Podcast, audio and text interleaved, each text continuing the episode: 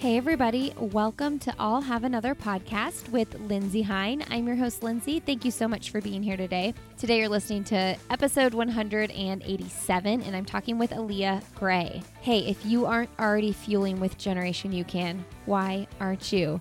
Generation UCAN is the fuel source of choice that I use when I'm in marathon training. I love their energy performance and how that makes my body feel before a long run. They also have really great anytime bars and they have hydration packs. The UCAN Hydrate products are really good as well. You guys can save 15% off your order if you go to generationucan.com slash another and use the code another19.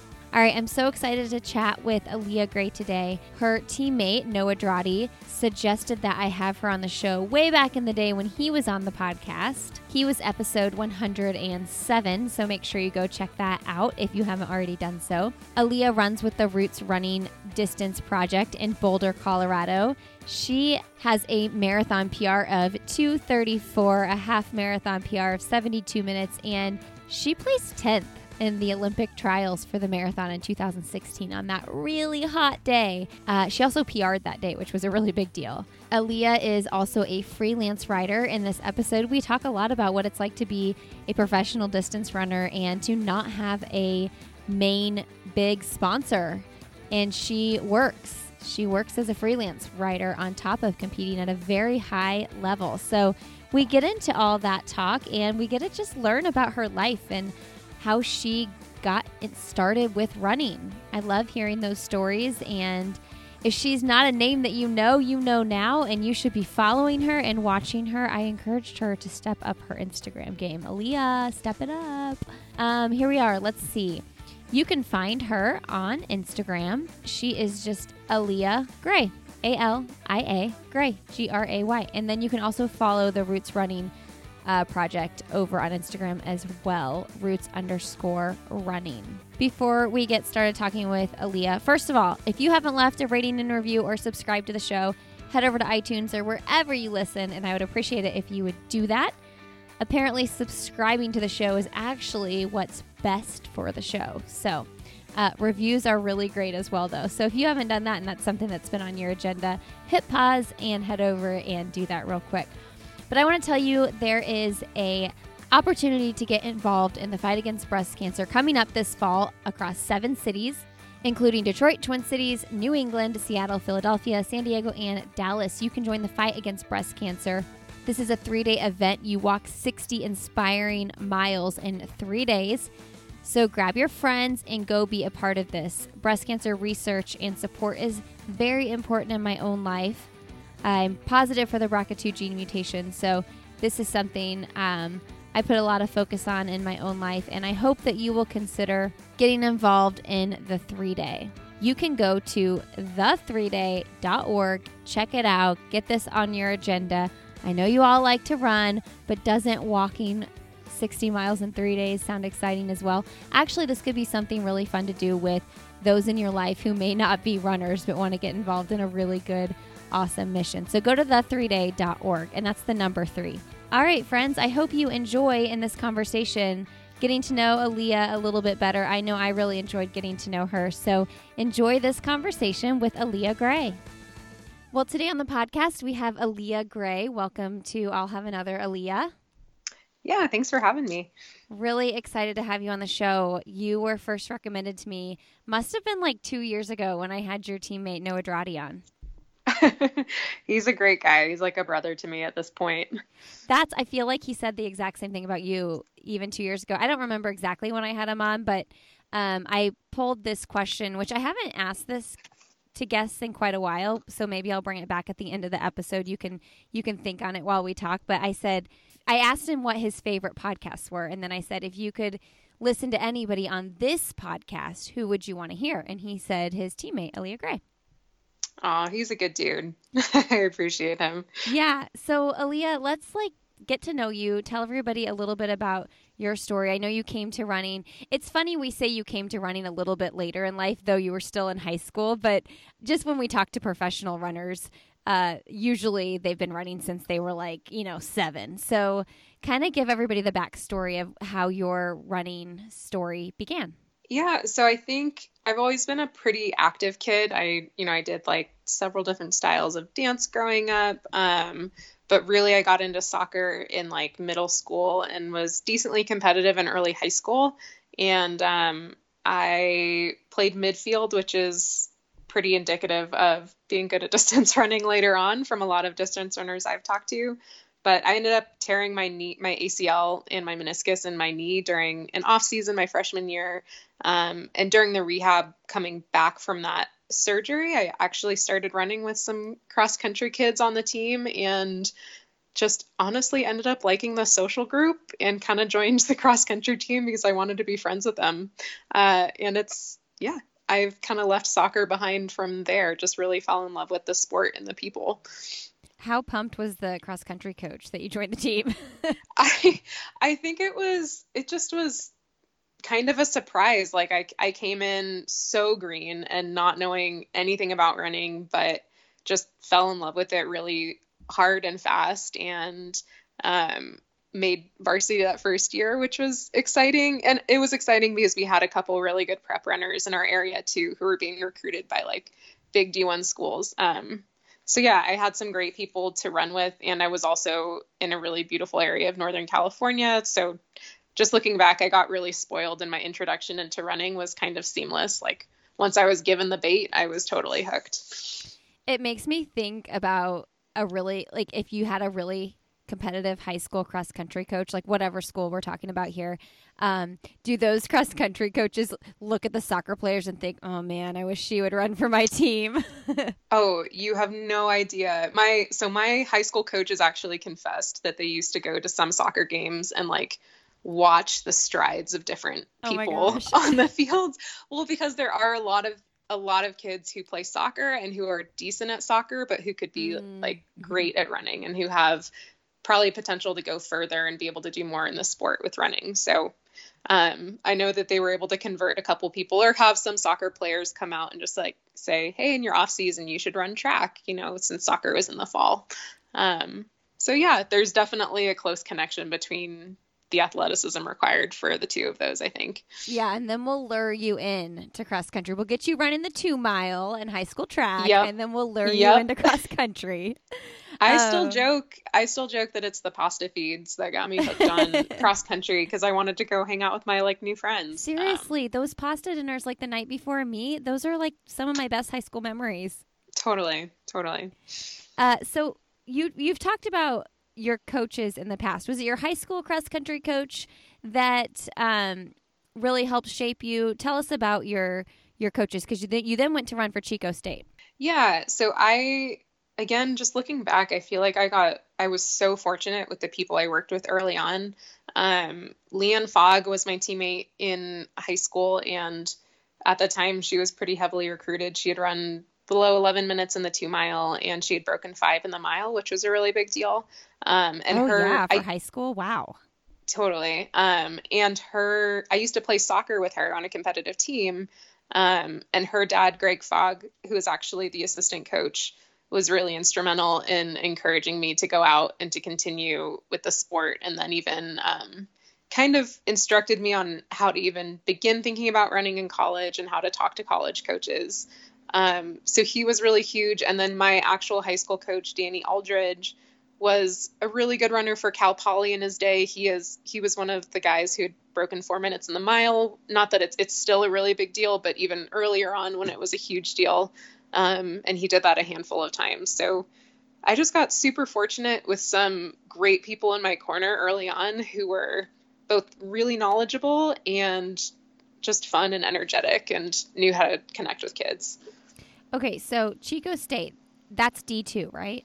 Yep, and they're in Northern California. Again, I feel like I like really lucked out with the program. Just connected with the coach Gary. I when I was talking to college coaches, I didn't have any track times, so oh, a lot of college none at all. No, no track times at all. So college coaches didn't really know like where to place me. They kind of had to go off the word of my high school coaches that they felt like I had potential um, and that I was a really young runner still. And I just remember Gary took so much time with me on the phone and really diligently answered a lot of questions. And then when I went to visit the team I kind of just fell in love with the team in the area and I could totally see the family that they had created within the program.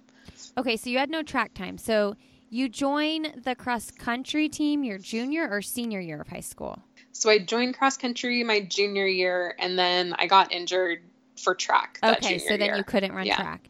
And so when you're being recruited, you hadn't ran your senior year of track. Is that but then you you ended up running your senior year, right? Correct. Okay, yeah. got it. Um so okay, we're talking to someone who placed 10th at the Olympic trials in 2016. That's like the hottest year like ever. Um, so w- I'm just painting this picture for everybody that we're talking about someone who didn't really start running competitively until junior of high school, ran D2, then to place 10th at the Olympic trials like years later. So how did that college experience kind of cultivate the runner that you are today or help cultivate that? I mean, I credit I'm obviously biased, but I feel like Gary Gary Towne, he's still the coach at Chico State. I feel like he's one of the best out there at being able to develop athletes. Um, and really, he was able to approach training with me in a way that just kept me engaged, kept me loving it. I was just chipping away at times each year. Um, I think the biggest thing is just that he instilled this really like deep love of the sport. And when I gra- by the time I graduated, even though I wasn't like I wasn't being sought out by brands to be sponsored and no one was begging me to continue running post collegiately. I just didn't feel like I was done yet. And he also helped coach me that first year out. Just to, he was really encouraging of like, just keep, find a way to make it work. Like, I'll help you through the transition. Um, so yeah, he was obviously super huge too. And I still keep in touch with him. I'll text him after like a workout if I'm really excited about it still. I love it. Um, side note: Are you still coached by uh, Coach Vigil? I am. Okay. So I kind of I kind of say that I have two coaches. Um, so Coach Vigil faxes me my training monthly, um, and then my husband Richard Hansen actually implements it on site, and he's also the coach of the Roots Running Project, who I run with, and so since he's kind of the on-site coach, he has a really big hand in my training as well, and there's obviously a lot of stuff that happens at practice and decisions you have to make on the fly sometimes. So he's instrumental in that. Okay, so let's let's go there. But okay, you graduate college. What year do you graduate college? I graduated in 2012. Okay, 2012.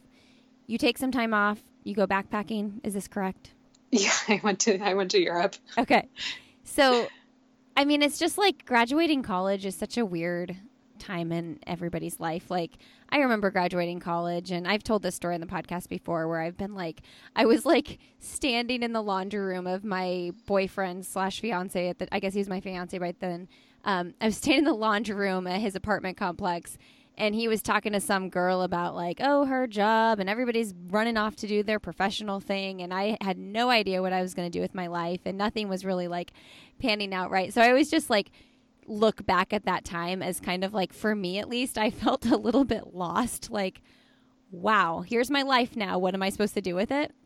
Totally. So, you know?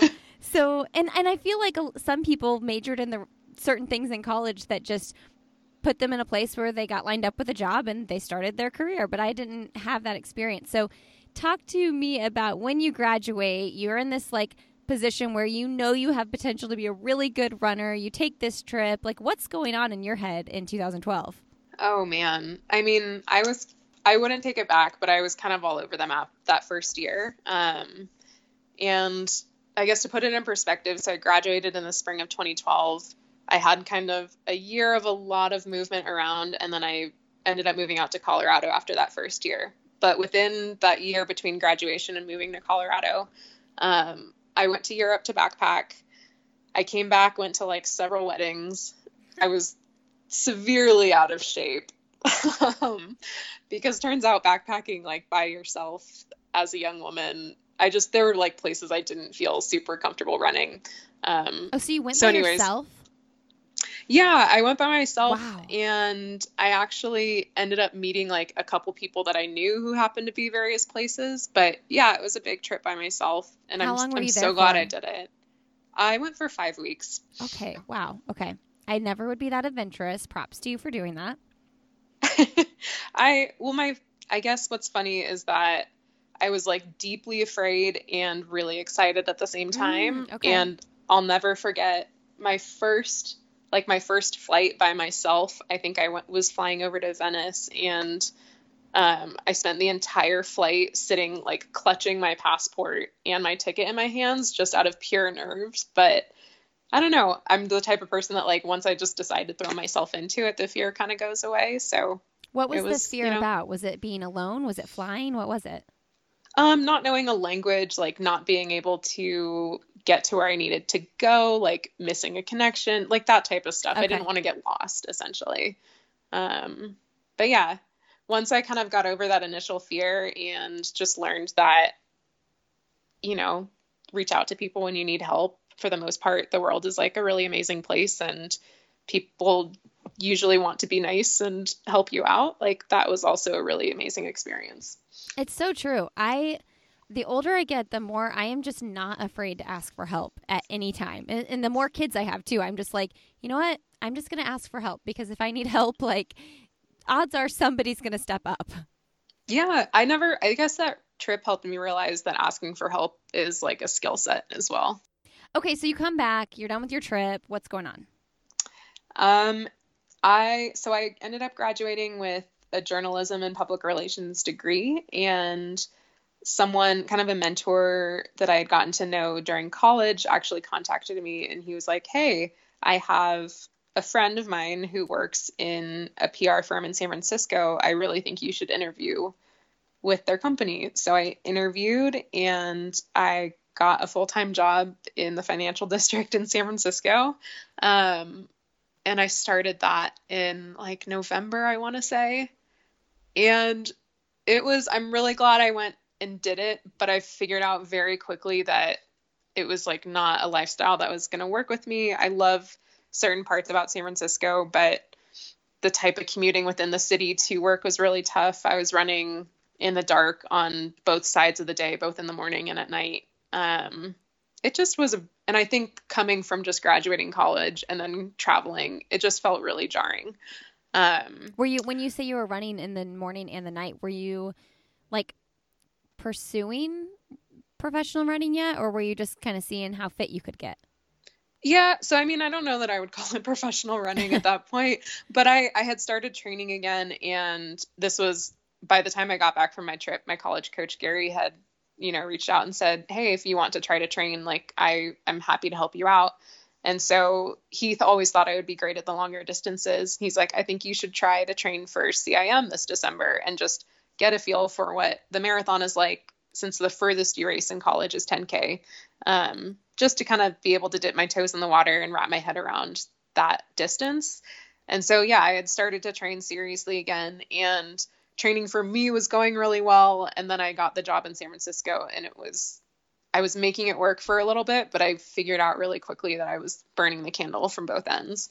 Um, and I'm a total perfectionist too, and I didn't feel like I was doing training or my work to the best of my ability. And I was I was doing fine, but I just that kind of kept eating at me too. I felt like I was doing both mediocre.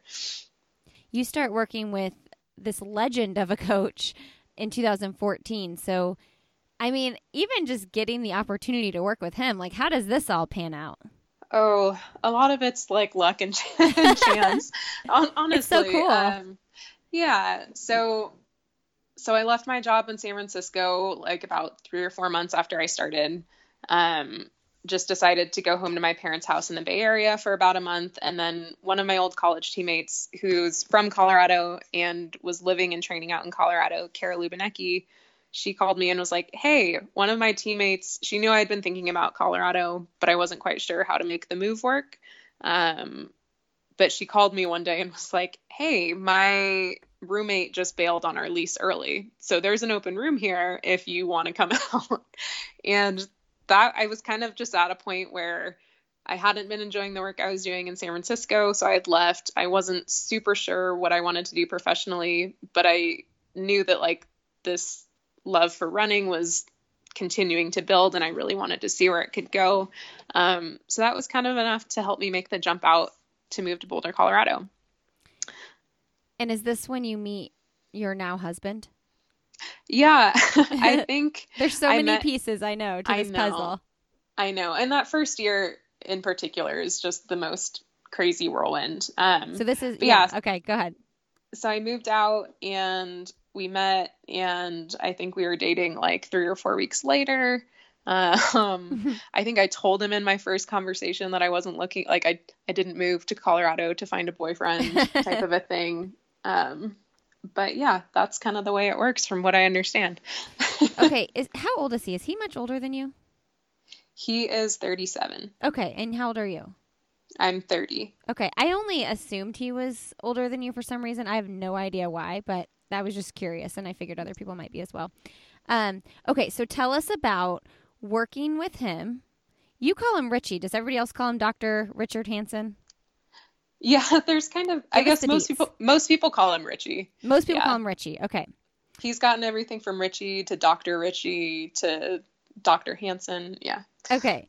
So tell us about this is all kind of evolving. You move to Colorado, you start working with Coach Vigil, you start working with what should I call him? I feel uncomfortable calling him Richie. Like I've never met the guy. What do I? No, no, it's Coach it's Richie? Richie's. So, so I actually started working with Brad Hudson when I first moved oh, out. That's right. Yeah. So I and that's the group that Kara was with. So it was like a super comfortable move, and Brad welcomed me in with open arms.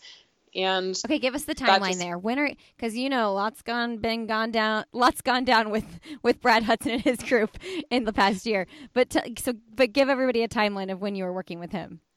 So I moved out to Colorado in June of 2013 and started working with him. Okay. All um, right. So it's been a while.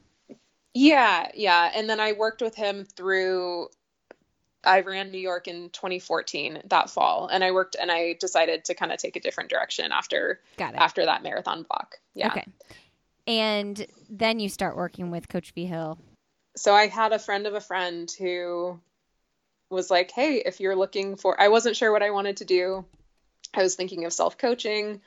Um, Richie and I were still dating, and we weren't super sure if we wanted to put like that kind of stress on a relatively young relationship. was have... he coaching other people? Not at this time. Okay. No.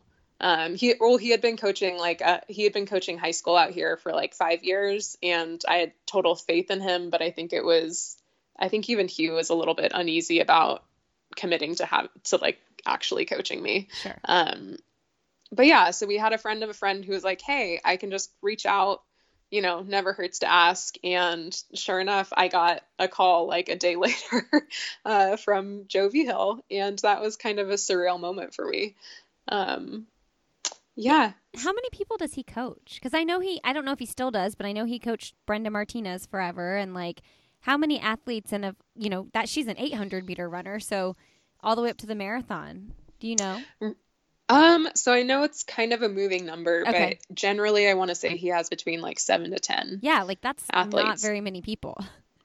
No, um, so I feel really lucky. Yeah, it's and a big deal. It's awesome. He, he's been, he's just been super sweet, and I remember I just had felt like I had been coming through kind of a hard time when I first started working with him, and luckily he was out in Colorado randomly for some convention that he was talking at and I remember him looking me in the eyes and saying like doesn't matter what happened in the past we're just going to move forward. And for some reason that felt like so renewing for me and just made me really excited to work with him.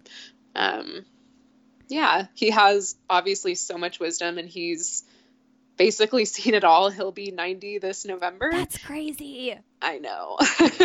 He um he's uh he's kind of just like a running godfather i feel like. Yes i mean even just just hearing you say that when he looked you in the eyes and said that i'm like man and i think about the times i've interviewed deena kastor and like reading her book just like i think reading her book more than anything painted this picture of him that just put him at like icon status for the rest of us, you know, because you guys have seen a, up close and personal, but to hear you talk about him and to hear someone like Deena talk about him, I'm like, man, he's like the guy, but man, he's almost 90. That's crazy. Yeah, he's pretty, he's just an impressive human. Um, I mean, he's still, he had hip surgery, so he doesn't like run at all, but he still gets out and does his swimming every day. Oh my Um, gosh. He, he gets up naturally at 4:30. Um, yeah, he's constantly like reading new research articles. I just he's like I said, he's an impressive human and someone that's just inspiring to work with. Oh, that's so cool. Okay, so talk about, um, you know, working with him, and then also then bringing your not because when you and Richie got married, when? So we got married October of 2017. Okay, so you he starts coaching you before you get married, though. So how did how does this kind of work? Like you're getting your plans from Coach Vigil, but your fiance or your boyfriend, whatever he is at the time, is kind of helping you implement those things. What does that look like? Right. So we started getting instruction from Coach Vigil. Um, and to be honest, the first month was really ugly and it was really, really hard. Um, it was such a shock to the system, just intensely more difficult prescriptions for workouts than I had ever had before. Like and volume wise, or like how fast he No. had you going, or what? yeah, the, the speed and intensity, both the speed and intensity and the frequency of Okay. workouts. Okay. Um, so it was, but he kept he kept preaching to me. He's like, I don't care what you run. You know, like I'm not going to be mad at you if you don't hit the workouts. I just want you to try. Like, just tell me, like, if you can come back to me each day and tell me that you tried your best, like that's all we can ask for. And he kept harping on that there's an adaptation period, and since it is really different, since it was really different from what I had done before, that there was like this 28 day adaptation period. And um, yeah, sure enough, around like day 27 was when I finally started to hit like get closer to the ballpark of what he had on paper. Um, and it's it's not it's never been perfect, but I think that helped me buy into the training a lot when I saw like okay, like I have been throwing myself at this training and we hit the period that he said, you know, the adaptation was going to start to happen and here it is. Um, so that was really gratifying. Still really hard training. Never gets easy. Yeah, give us an example of like when you're in a training block, what a a week looks like as far as like how many times a week are you doing a speed session and in a I mean, are you doing 100 mile weeks? What do your weeks look like when you're training for a big race? Normally I'm at, I'm at around 90 miles a week unless it's for marathon training. We're trying to move the needle a little bit higher. Um, but we've been really careful because essentially like we're still able to run really long hard tempos within the 90 mile a week range. Um, so we don't necessarily just want to add mileage on for the sake of mileage. Um, so yeah, we're kind of we're still trying to find that balance for me as far as marathon training goes, I think. Um, but I mean, I think the hardest thing and my schedule has changed since we started working together, but within that first bit, I would have like an interval workout on a Tuesday. I'd have like an undulating hilly run on a Wednesday. I'd have a speed session Thursday. I'd like take a break. I'd do a tempo and then I'd do an up tempo long run. Um, and it was just a lot. It was so different than what I had done. But I also started seeing results pretty quickly. All right, friends, I want to break in real quick and share about the New York Roadrunners next virtual race that's coming up. They have the free, it's free, New York Roadrunners virtual Pride Run 5K powered by Strava. You can sign up and be a part of the Pride Run June 22nd through June 30th. There are even some really awesome limited edition Pride sunglasses you can choose to check out and wear with pride for your virtual race. So head over to nyrr.org slash virtual racing slash Lindsay and get signed up for the NYRR virtual Pride Run. I will be doing it myself, and you can find me on Strava. I'm Lindsay Hein over there. All right, friends, and a message from my friend Sarah Bowen Shea from the Another Mother Runner podcast. If you aren't already listening and you're into running and you're into mom things, or maybe you're not into mom things, still go check out the podcast, Another Mother Runner. Here's my friend Sarah Bowen Shea. Hi, I'm Sarah Bowen Shea, host of the Another Mother Runner podcast. You don't need to be a mom to enjoy the Another Mother Runner podcast. Each week, I'm joined by a co host to gab a bit about life, then dive into a topic with a guest or two. Nutritionists, sports psychologists, coaches, and everyday women runners getting in their miles. Recent guests have included Shalane Flanagan, Kara Goucher, and Sarah and Ryan Hall. The interviews are conversational and easygoing, peppered with a lot of laughs.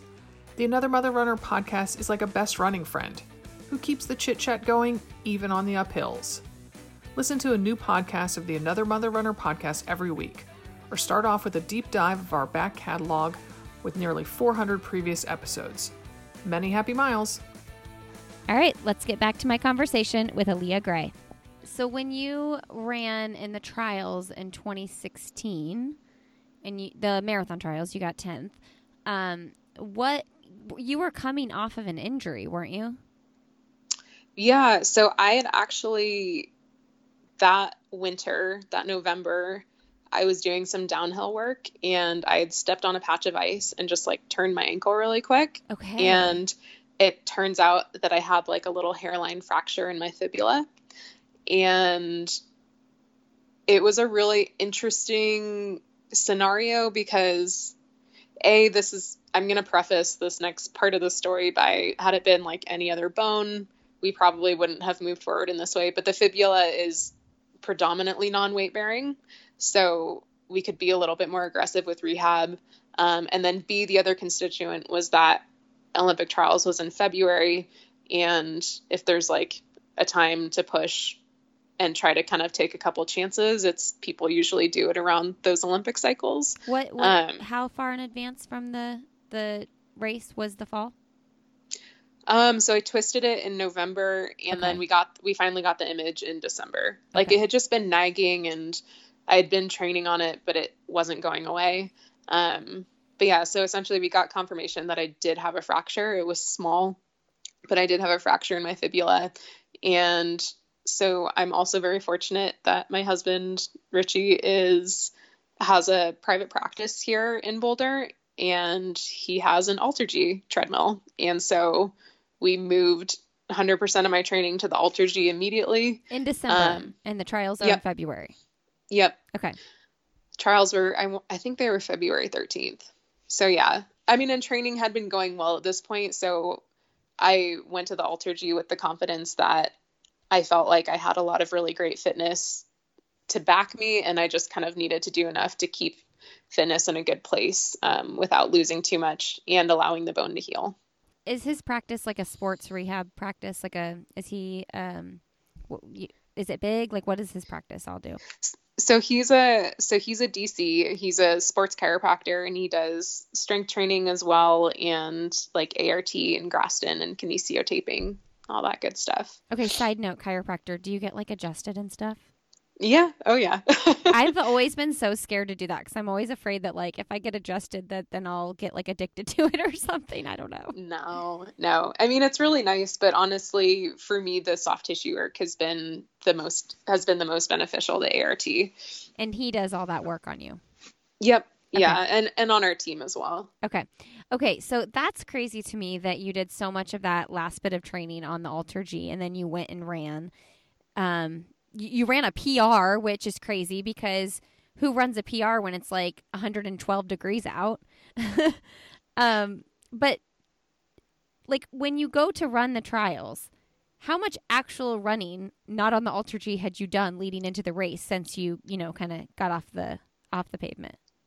Um, so I mean, I'd have to look back at specifics, but I think I was, I think I was on the AlterG probably like 95% of December, and then in January we started to introduce some outside running just so that like my body would know what it felt like.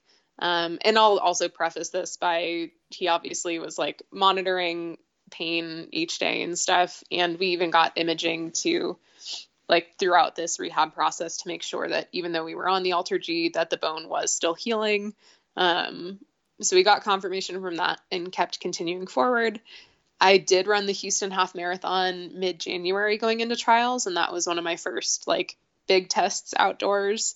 And I kind of blew up at the end there, but I still ended up PRing at Houston, and that's actually currently my half marathon PR. What is the PR? It, uh, 72, 40, I want to say 47 or 48. Legit. Yeah. So it was, again, like it was one of those feelings where I felt like my fitness was there. I felt like the pounding on my legs from not being on solid ground for a couple months showed a little bit the last like four miles, but it gave me the confidence. I, coming out of that pain free gave me the confidence that like okay maybe I could pull this off like maybe I can actually run trials and do the full marathon and yeah, to run, run that- decently. Yeah, that, I mean that's so fast. That half is so fast. Now, I wish that I would have known who you were then because and I hope that this podcast like can help the casual like running fan get to know more people because it's so much more like it would have been so cool to know who you were and to be like, "Oh my gosh, Alia got 10th place," you know? Um yeah. so I'm hoping, like, I one of my hopes with this podcast is that like I can bring more names in front of people's eyes, so they're not just cheering for like Dez and Shalane and you know like Molly Huddle. But my question going into that is like, when you were going into the trials, did you think tenth place is going to be like an A goal for me? Like, I think I could PR even though it's supposed to be so hot. Um, what? Tell me all of your thoughts going into this. Um, I think my I was running some really crazy workouts on the Alter G, and I knew that even at a slightly reduced body weight, that they were pretty fast. Um, and I think this this sounds kind of funny too, but you get used to feeling a certain way, like you know the certain levels of tired after different workouts, and I was still getting a lot of those same responses.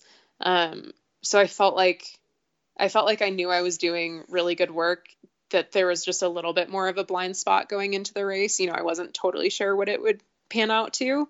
Um, but I was I was pretty confident that I could finish high up and top 10 was definitely a goal.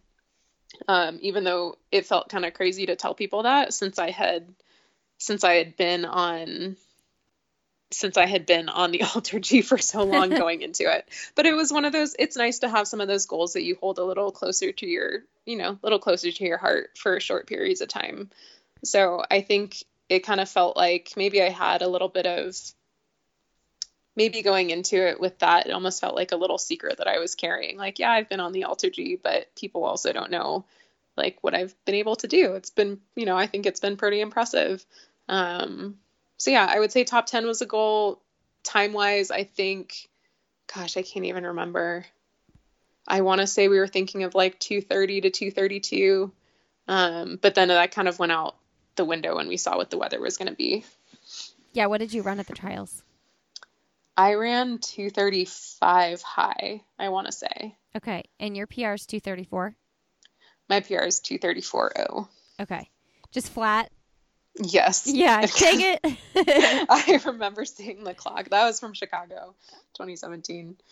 oh, I I know. I like obviously I run much slower than you, but I remember when I was chasing my uh, marathon PR, I, I was so close. I was eight seconds to going over to the next to the next minute, and you just you really just want to get you just want to get just under because then if you're even at 59, you know. It counts. Yeah, Yeah, it still it counts. Yeah.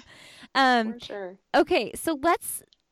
I I just wanted to highlight the trials because um, I have a feeling a good amount of people listening may not know about that, and I think it's a really big deal that you got tenth place, especially coming off all that. But let's speed everybody up to, um, you know, 2019. We're going into another trials year. Like, what has been going on with your career in these past couple years, and and what are your ultimately like? What are your dreams?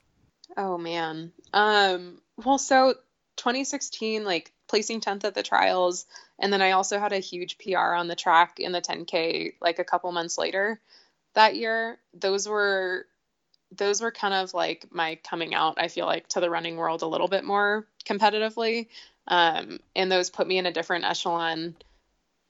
Like put me in a different conversation, I would say, than I had been in before. Like I had been competitive, but those performances, especially back to back, solidified that like I belong on the competitive level. Um, so that was what's the 10k but- PR? uh, 3159. Okay. So that was both really amazing and like a lot to take in at the same time. And I think I was a little bit more zapped than I realized. Um, so I ended up running Chicago that year and it was super fun, but I, you know, came up short of my time goals. And if I'm being honest, the last couple years have been a little bit tough. Um, last January, I was diagnosed with a sacral stress fracture, and that is a really long layoff. And so, yeah, I've had, I had like a really high high in 2016, and now it's kind of been piecing together like how to make this, how to live, um, how to live and train in a way that's really healthy for me and, you know, a way that I can sustain as well. So how are you how are you doing that? Are you still figuring it out? Yeah, I guess you're always figuring it out, but I um you know, I came back from the sacral stress fracture last year and was able to run a couple races and same with this spring. I I had another bout of bad luck. I actually went over to I was getting in really good shape. I went over to Prague in April um, to run a half marathon and I had an amazing time at the race, but there's a lot more cobblestone than I was expecting, and I ended up ended up twisting a knee on the cobblestone. It during so, the race. Yeah, about five k to go. Five k to go.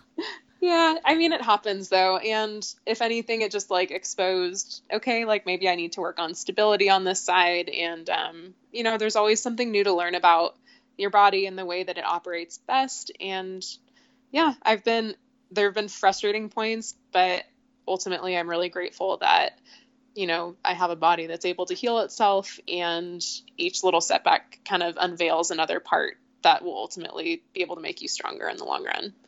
Where are you physically right now? So we decided to kind of after that I was kind of back and forth trying to get back into training with the knee. So we decided to kind of scrap the spring season and just hit reset make sure that we did a lot of really great strength work and we're kind of turning our eyes towards like a fall marathon segment right now. So do you plan to also do the trials then? Right now that's the plan. Yeah.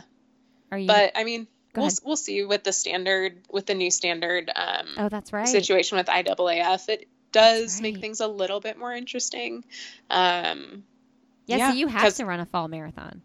Yep well, te- wanna, so technically, to, right? Yeah, technically, I have, I've qualified for the trials, but if I, unless they make trials a gold label race, if I were to finish oh, in sure. the top three and have a day without the standard, I wouldn't go. That's right. That's right. Okay. Yeah, yeah I've been talking about this a lot in, in like when it first came out, and then I kind of took a little, little break, so my brain kind of forgot about that deal. Yes, you've qualified, you can go, but you still have to do the 230 if you were to if you were to kill it out there on in in hilly Atlanta.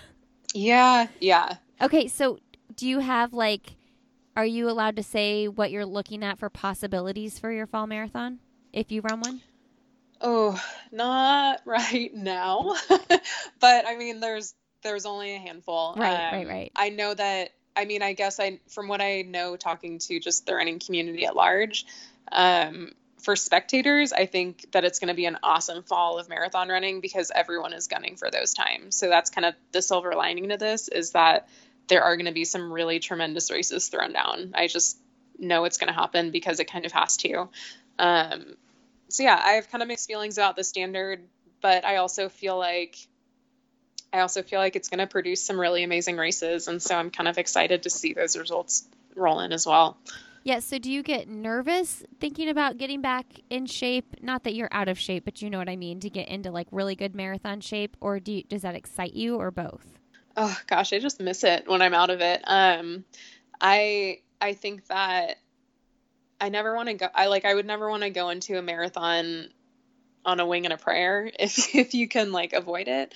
And so I love putting in the mileage. I really love summer training too, which is what the training block is going into a fall marathon. So I'm actually really excited about this pivot because in Colorado, summer training here is just so much fun. Um, you get kind of the best weather. Tell us about your running group, Roots Running, and training with that group. And do you guys have like people come visit to come do like altitude for a few weeks and all that. What does it look like out there? So we started, so to take a couple steps back, when I started working with Coach Vigil that spring, I had, I PR'd by like 30 seconds in the 5K in one of my first races under him. Um, and after that, I got a little bit more attention and we got contacted by a couple athletes who were just interested in coming out to Boulder and they were looking for training partners and wondering if, you know, we could kind of sync up. and Richie has always loved coaching, and so it kind of ended up being a great fit. And so um, that's how we got Mara Olson moved out, but then eventually Noah Droddy that same year as well. And our group kind of built from there. Um, we do have people who drop in every once in a while. I think Richie just told me that he actually got an email last night about someone who's going to be in town for several weeks. Um, we had an athlete last year who was in town for like the full summer just to come train at altitude. I think the unique thing about Boulder is that it is it's a beautiful place to live. Um, it's a really desirable place to train, and so kind of feels like a destination running spot. And I think you end up getting to interact with a lot of different personalities who at least want to come get a taste of it for themselves. Do you run with the group, or do you do your in your workouts individually? Uh, I guess it depends on the day. We have generally we have a similar structure of like we'll generally be doing intervals on the same type of day, long run on the same day, um, and like tempos. But it just not it just depends on where each person is at fitness wise um, for what the assigned paces are. I would say. But I'm just trying to picture this. Like, do you all show up in like some gravel parking lot and you're like, okay, Noah's going to go do 20 miles. I'm going to do 15 at tempo. And you just kind of like do your own thing and then meet back up? Or you just, I'm just, just trying to picture what it looks like. Yeah, no. So I guess um, for long runs, we'll meet up and Richie will generally drive a route with us okay. to give us fluid along the way. And so that's where it makes it a little bit easier if someone's going longer or for example, if someone's in marathon training, they're obviously going to be putting in more mileage than someone in 5K training. Um, so that's the car, the support car along the way helps because we can keep a similar route, but the person who's running shorter can hop in the back of the car when they're done. Um, so yeah, that's how we manage long run. Richie drinks a lot of coffee in the car following us around. Okay, but he, he runs like really fast, trooper. right? He has so he used to he used to actually pace me through most of my workouts okay. before we really started with the group. So does he not do that anymore? Not as much, but I've been like slowly kind of prodding him, so I think I think he's going to come back around. What's I don't want to take up too much time because I want to learn more about you, but what's his story with running because obviously if he can pace you um, you know, you have like a what are you like 15 25 is that your 5k PR? Uh, 35. 1535. Yeah. Okay, so you can pace someone that can run a 1535 5K, a 234 marathon. Like, what's his background? He has to be fast. yeah, so he ran in college. Um, he ran at UCSD, which is actually him and UCSD and Chico State were in the same conference too for a while. Um, which just was a fun little fun yeah. little note. But yeah, he ran in he ran in college, loved running. Um, never pursued it after after college, but especially with going to medical school and stuff. But um, he just loves the sport, loves being around it. Has you know is kind of a just crazy about sports in general. Follows it really closely, um, and is just an active guy in general. He's just really naturally athletic. Um, like we joke around when we do weights and stuff. He has the best form out of anyone in our group. Um, yeah, he's been he's been amazing to have around just as an individual and a partner, but also as you know someone who can actually jump in and train with me and keep up. Has he ever run a marathon? He has. He ran Boston with a friend of his, and gosh, I want to say they had to qualify somewhere. Okay. But essentially, he had a friend from college who had gotten really out of shape, and he had asked Richie to help him help pace him through a marathon to qualify for Boston so that they could do it together. Um, so yeah, he has done a marathon, but not. I don't think he's really like trained for a marathon. He's never like raced. Like yeah, no. he's like put in the miles to like make sure he can run 26 miles, but yep. not. Yeah, I, yeah. exactly. we talked about when you when you guys moved when you moved there and and you guys started dating but where did you actually meet like did you meet at like a run store like run meetup or like i'm just trying to picture that situation how did you actually meet um like at a bar perfect um it was more of the running community is obviously pretty close knit um and some of his male running friends happened to meet up with some of my female running friends when we were out and we kind of started talking there and he was ended up hitting you. it off pretty quickly. he was eyeing you, and you were telling him, "I didn't, I didn't come out here for a boyfriend. Yeah, I didn't come out here for a boyfriend. Independent woman. Yeah. Um, yeah. No, it just things clicked really quickly, and uh, yeah, I just felt really fortunate. What's it like? You know, like you're married. I, I mean, I know what my relationship with my husband was like, and I'd probably get like really irritated with him sometimes if he was my coach. And I do feel like I talked to quite a few female athletes whose husbands coach them.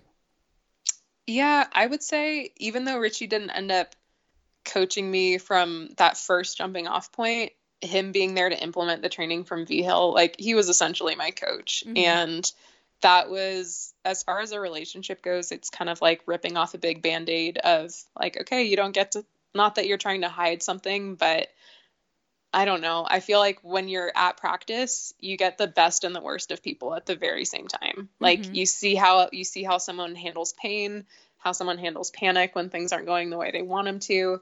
Um, it's just kind of like a crash course and like, okay, this is the way I react to stuff. This is, you know, how I work through it. Um, so I think in a weird way, it could have been like a make or break moment, but it ended up like really bringing us together even more. Okay, so we caught up to where you are now, like coming off a couple hard years. Um, what have you what have you learned most coming off of just this crappy injuries and and whatnot? Self pity is like more that just self pity is really self defeating. And I think the biggest one of the biggest things I've tried to take away is if whenever I'm feeling frustrated about a current situation is just trying to figure out like all right am i what are the productive things that i can do right now and if i'm doing the productive things that's you know that's all i can ask of myself so i have a mantra that i've had since day one with coach Vigil through really hard training and trying to hit splits that seemed out of my reach. And the mantra was just the best that you can. And it's the same through rehab too you know? Like sometimes you can't run and that's okay. It's your body's way of telling you that something's got to change. Um, but as long as you feel like you're taking the steps and, you know, calling the right people into your corner, that's all you can ask for. I love that. I love the idea of saying the best that you can in a workout too. Just like when you kind of feel like giving up, just repeat it in your head, like be the best that you can right now. Yeah, and it, it has a weird way of holding for at least for me at least it has a weird way of holding me accountable for kind of it helps me assess pain in a different way, mm-hmm. like workout pain in a different way. Um, where it's like you are the only person deep down that knows if sure. you have like given it everything. And so it's just having that check in like, all right, are you doing everything you can right now? If you are, cool. Even if the times aren't there, you know, that's all you can ask of yourself. But it's a really good, super quick checkpoint. Have you, do you use that in races or has that, was that implemented later? No, I definitely use it. I mean, I think whatever you end up using in practice translates yeah. over to races. Yeah, oh, for sure. Ah, I'm going to change to that, I think, because, you know, the coach Vigil, he doesn't realize that he's my coach too. because, and this is a Deena thing, but when I interviewed her, I interviewed her like right before I ran my marathon PR and her big thing. And then, you know, since then, I, she writes about it in her book as well. Have you read her book? I have. I love it. Yeah, so good. Um, her big thing is define yourself. And before my marathon PR, I wrote that on my arm really big in Sharpie. I wrote define yourself. And so every time I would look down, like when I was giving myself that pity party in the last like six miles and I was in a lot of pain, I would repeat that to myself. So, but now I think whenever I get in shape to run a marathon again, I'm going to change to be the best, best you can be. That's just best you can be, right? Yeah. Well, and for me, as far as like mantras go or cues to kind of bring your mental state back to a better place um, they have to be so short and sweet right. for it to work like because by the time i just know by the time you're in pain like about two words is all i can give you know best um, you can otherwise be. it's oh that's too four. much yeah it's not like i breathe in strength and breathe out weakness and then i am like no that's not gonna fly with me so two words best you or, can be yeah, four words. It's good. Well, my next question was going to be what's the biggest lesson he's taught you? Coach V Um man, that's a good one. I think I think just holding yourself accountable um both an effort and an attitude. That's like the emphasis. I think every time I talk to him, we don't spend like hours on the phone, but generally when I hang up with him, I want to say the last words out of his mouth are like, just do the best that you can, be positive in everything you do, and be confident in everything you do. And it's kind of this thing over and over again. I don't even know if he realizes that he's like reiterating it to me at this point, but it's kind of just been nailed over. You know, like just try your best, be positive, and be confident. You know, I've had on my list to interview Jerry Schumacher, which I doubt I'll ever get the opportunity because he doesn't do interviews. But like, I almost think I want to interview Coach Vigil more than I want to interview Jerry, especially because he's 90. Like, I may have like 40 more years to be able to interview Jerry. I don't think Coach Vigil, I've got 40 more years to try to get an interview with him. Oh, he loves talking. He loves, he just loves talking running. I think that's like, that's also the other part about working with him that's been really, that's been really inspiring is that if he's 90 years old and not retired, you know that he's doing it purely out of oh, love. Oh, yeah. And... Like he doesn't need to be doing this right now. No, no. oh, that's Goodness so good. No. Okay, so did you tell us what your biggest dreams are yet? I feel like I asked three questions in one and we didn't we weren't able to get to that. No, I mean so running wise, gosh, I mean I still I haven't made like a US team and I feel like I'm kind of I've been within like the top 10 realm a lot. Um, I finished 10th at Chicago in 2016. I was 8th at Chicago in 2017. Um, at most like US championships, I want to say I'm usually within the top 10. And so I would just, I'd love to make a US team eventually. I mean, obviously like Olympics are amazing. Um, but we have, we have such a deep roster of women right now in the US, which is pretty incredible. Um, so yeah, a US team down the road would be super great. And then another one that's not quite so limited would just be I would love to run all the all of the world major marathons at some point. I want to work my way through them. And right now, Chicago's the one that you've done, right? I've done Chicago, and then I did New York oh, a while York, ago. That's right. Yeah. Um, do you want to run Boston like soon? I mean, Absolutely. obviously. Okay, I mean, obviously well, it's on the list, but yeah, I mean, Boston depends on Boston kind of depends on my performances and some other races leading into it. So I want to run Boston, but when I'm ready for Boston, if that makes sense. Are you a person who favors hilly courses? I think I'm a person who favors tougher conditions when mm-hmm. it comes to placement, um, mm-hmm. which is why I think I I fared pretty well at the trials in 2016. Mm-hmm. Um, so yeah, I I think that we would definitely do some very specific training for Boston, like I know everyone does. Um, but I think that it would be a really fun mental challenge for someone like me. So you're saying you wish you could have unleashed that dragon in 2017 in Boston? oh man. Or was it 2018? Sorry, I'm saying it wrong. 2018. yeah, 2018. This, yeah, because this was 2019. No, I don't. I, don't I always ask that. people that. I'm always like, I'm always wondering. I'm like, oh man, like you know, people who maybe don't think they normally would place in the top three and just like what happened in 2018 i'm like do you kind of wish you would have been out there? Yeah yeah. Oh man. No i mean honestly it was such a crazy year that it was also super fun to watch that year. yeah that's totally true. Yeah. Yeah. Okay so you're a writer too and you don't really have like a big sponsor like a saucony or a new balance or anything like that. Tell me what that looks like. Do you want one? Is it just not happening? Do you prefer to do your own thing and write? I, this might be a stupid question, but I'm curious. No. So, I mean, going back again, I graduated with PRs that made me competitive at the D2 level, and I was an All American at D2.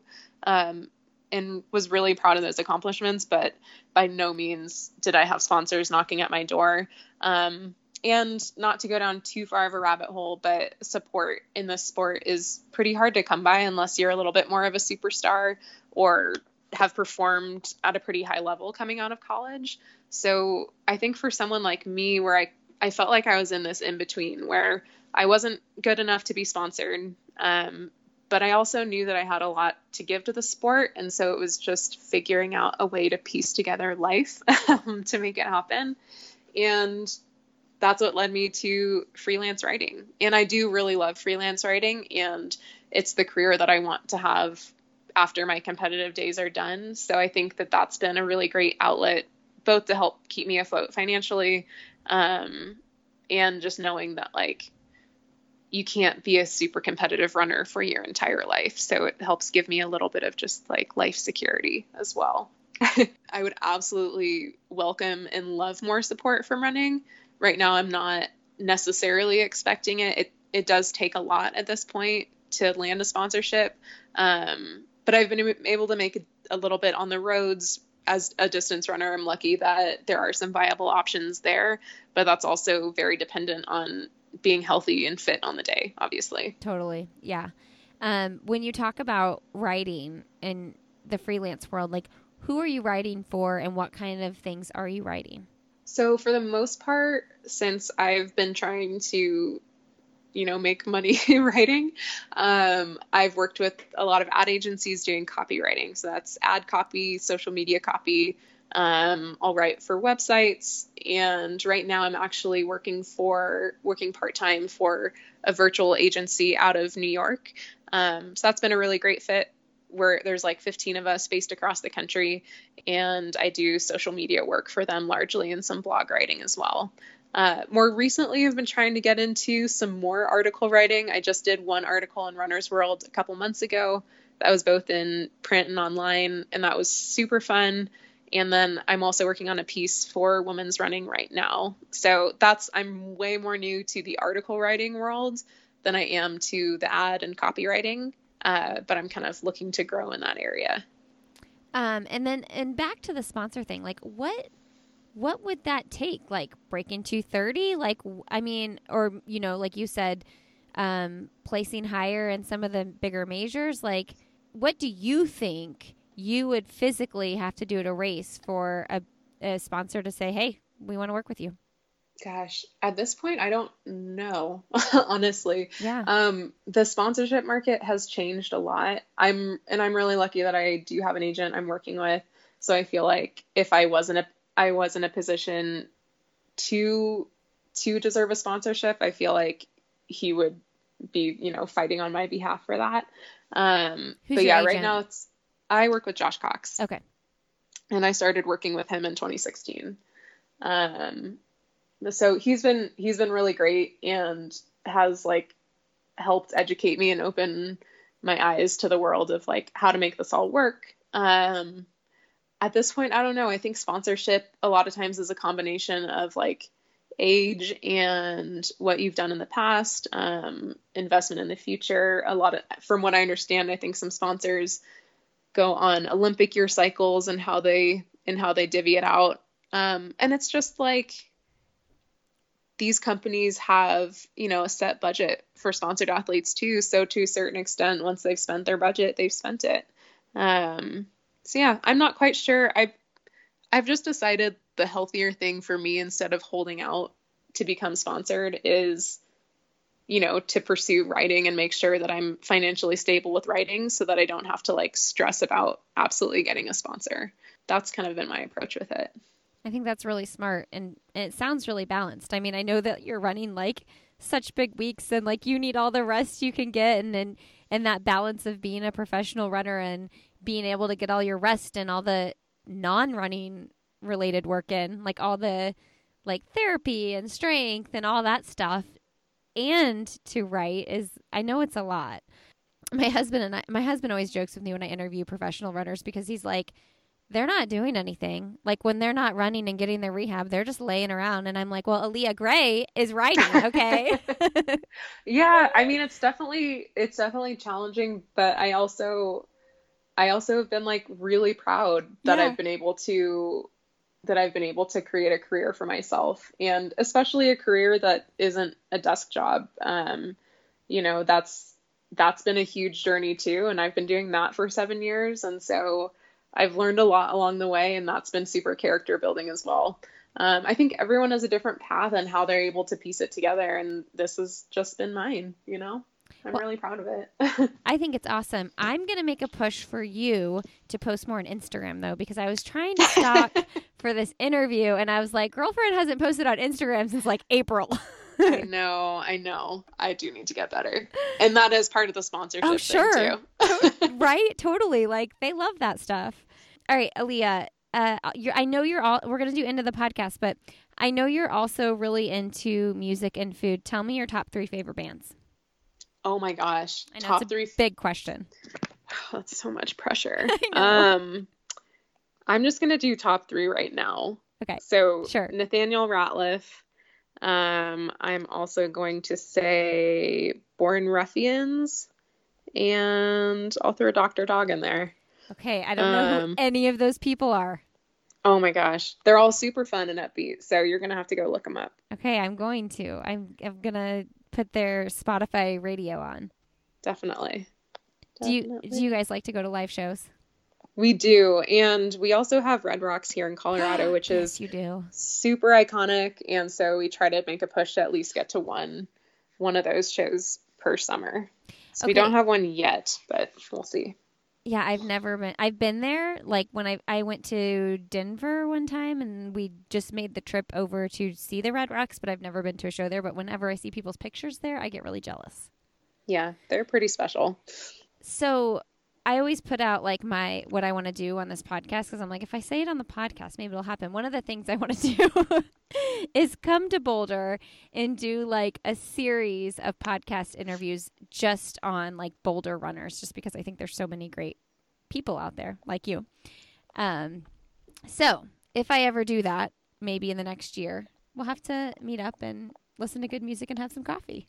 Totally. Let's make it happen. Yes, it's it's on my list for things to happen in the next 12 months. So, I mean, Edna Kiplagat moved out to Boulder, so I was like, okay, she's on the list. Totally. Yeah. Well, keep me updated. I'll I'll check in with you too and keep you honest. I will for sure. Okay, uh, Alia, what is one thing professionally or personally you'd like to do that you haven't done yet?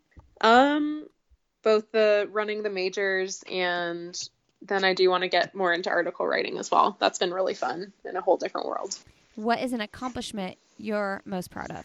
Uh, I'm still here. You know, I don't, I don't have a sponsor, but I'm still able to make it work. And I think that this is a sport of attrition in a lot of ways. A lot of people can't figure out how to continue doing it for a while. And I think I'm like in this place where I'm kind of entering marathoning prime, and I'm stoked to see what that holds. And I'm glad that we've like talked about that because I think it's an important conversation to have. Talking with someone competing at your level who actually isn't sponsored but is like still pursuing this dream hard. Yeah, definitely. Who is someone fun, motivating, or inspiring you'd like to have coffee, cocktail, or tea? And which drink would you choose? Oh. Well, I mean, coffee if it's the morning, but definitely cocktail if it's if we're like past 5 p.m. Um, post double, post Yes. double run, of course. It's your treat. Um, I don't know. I I feel like I just love Bill Murray. I think he's like so crazy and quirky and just a bizarre addition to this world. He would be really enlightening to chat with. That's a fun answer. I like that. Yeah. What's the best, most recent book you've read? Uh, The Push by Tommy Caldwell. Ooh, okay. the, I've never the heard of that. Um, he was so Tommy Caldwell, along with Kevin Jorgeson, was he was one of the ones that climbed the Dawn Wall for the first time in Yosemite. Okay, what's the book called again? The Push. The Push. Okay. Um, do you have a favorite nonprofit you like to support? I'm bringing this question back. I took it out for a while.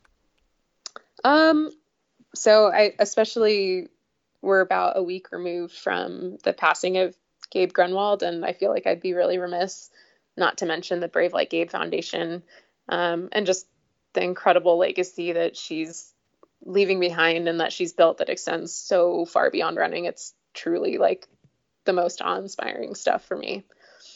It like fills up my heart and breaks it at the same time.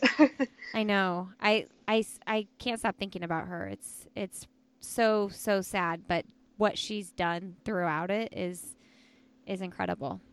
Yeah, This running community has been so deeply affected too. I mean, I didn't know Gabe, but just like the outpour of love and support from tons of people who didn't know her, thousands of people, is just crazy. Yeah, I think, and I think the like the positive out of this like incredibly difficult situation is just that you see like how many good people are out there and how many people want to help and the ways that people can show up for each other and that's that is what's really special about what was really special about her and what's super special about the foundation that we'll keep living on for her as well. And on that note, what's one message you'd like to send to the world? Um, just start each day fresh, you know, begin where you are. That's all you can do. Start each day fresh. Are you a morning person? Mm, goodness, no. Only with coffee. I keep seeing some people saying I'm not a morning person or a night person. I don't know what that makes me, but It makes you a distance runner. You're just tired. That's true. That's true. Yeah. Like I want to go to bed by 9, but I also don't want to get up before 6. So I don't yeah. know what that makes me, but I mean, I you have to be a little bit more of a morning person with running, so I've definitely learned to like the morning a little bit more, but yeah, coffee helps me along. Yeah, one of my biggest dreams is to be one of those people that can just get up and like be happy and not need like I literally need like a good 2 hours from wake to till when I'm like ready to like actually face people and it's just like that's not a reality for me because my kids are in my face like five minutes after i wake up. Oh man i gotta I figure this out though. Like i gotta figure it out because this is life this is what we do. So yeah. um i gotta turn this uh turn this around so that i'm a more fresh happy person in the morning. Any, anybody who has suggestions feel free to send me an instagram dm and let me know your your thoughts. Um all right alia. Well this was fun. I loved getting to know you more yeah, thanks for getting in touch. This is great. Help us know you more and post more on Instagram. I'm going to start rallying okay. for that. okay, I'll tag you. Please do. And um, good luck getting back into uh, in shape. And I can't wait to see what marathon you decide to run in the fall. Thanks. I'm I'm excited too. Should be a good time. Woohoo! Okay, thanks, Alia. You got it. Talk Bye. later. Bye. All right, friends, thanks so much for joining me today. Thanks, Alia, for coming on the show, sharing your story. I loved getting to know you, and I really hope we can hang out in Boulder one day. You guys, if you are looking for some new fueling performance products, check out Generation UCAN. Go to generationucan.com slash another and use the code another19. Don't forget to check out the three day, the3day.org to join the fight against breast cancer. And lastly, get in on this New York Roadrunners Virtual Pride Run 5K. You can sign up at nyrr.org slash virtual racing slash Lindsay, and it's free. Anywhere from June 22nd to June 30th, you can take part. You guys can find me on social media. I'm Lindsay Hein626 on Instagram. I'm at Lindsay Hein on Twitter and um, I'll have another podcast with Lindsay Hein on Facebook where we have a group as well. We'd love to have you join us over there. Thanks so much for being here. If you loved the show, share it with a friend, tell your running group, whatever. Throw it up on your stories. Any kind of sharing is super helpful and organic in growing this audience. And I hope these conversations are filling you up like they're filling me up when I have them. Thanks again, also, by the way, for dealing with my voice last week that I could barely talk, and it's totally back now, so we should be all good to go. All right, everybody, have a really great Friday. Have a great rest of your weekend. And as always, I will see you next Friday.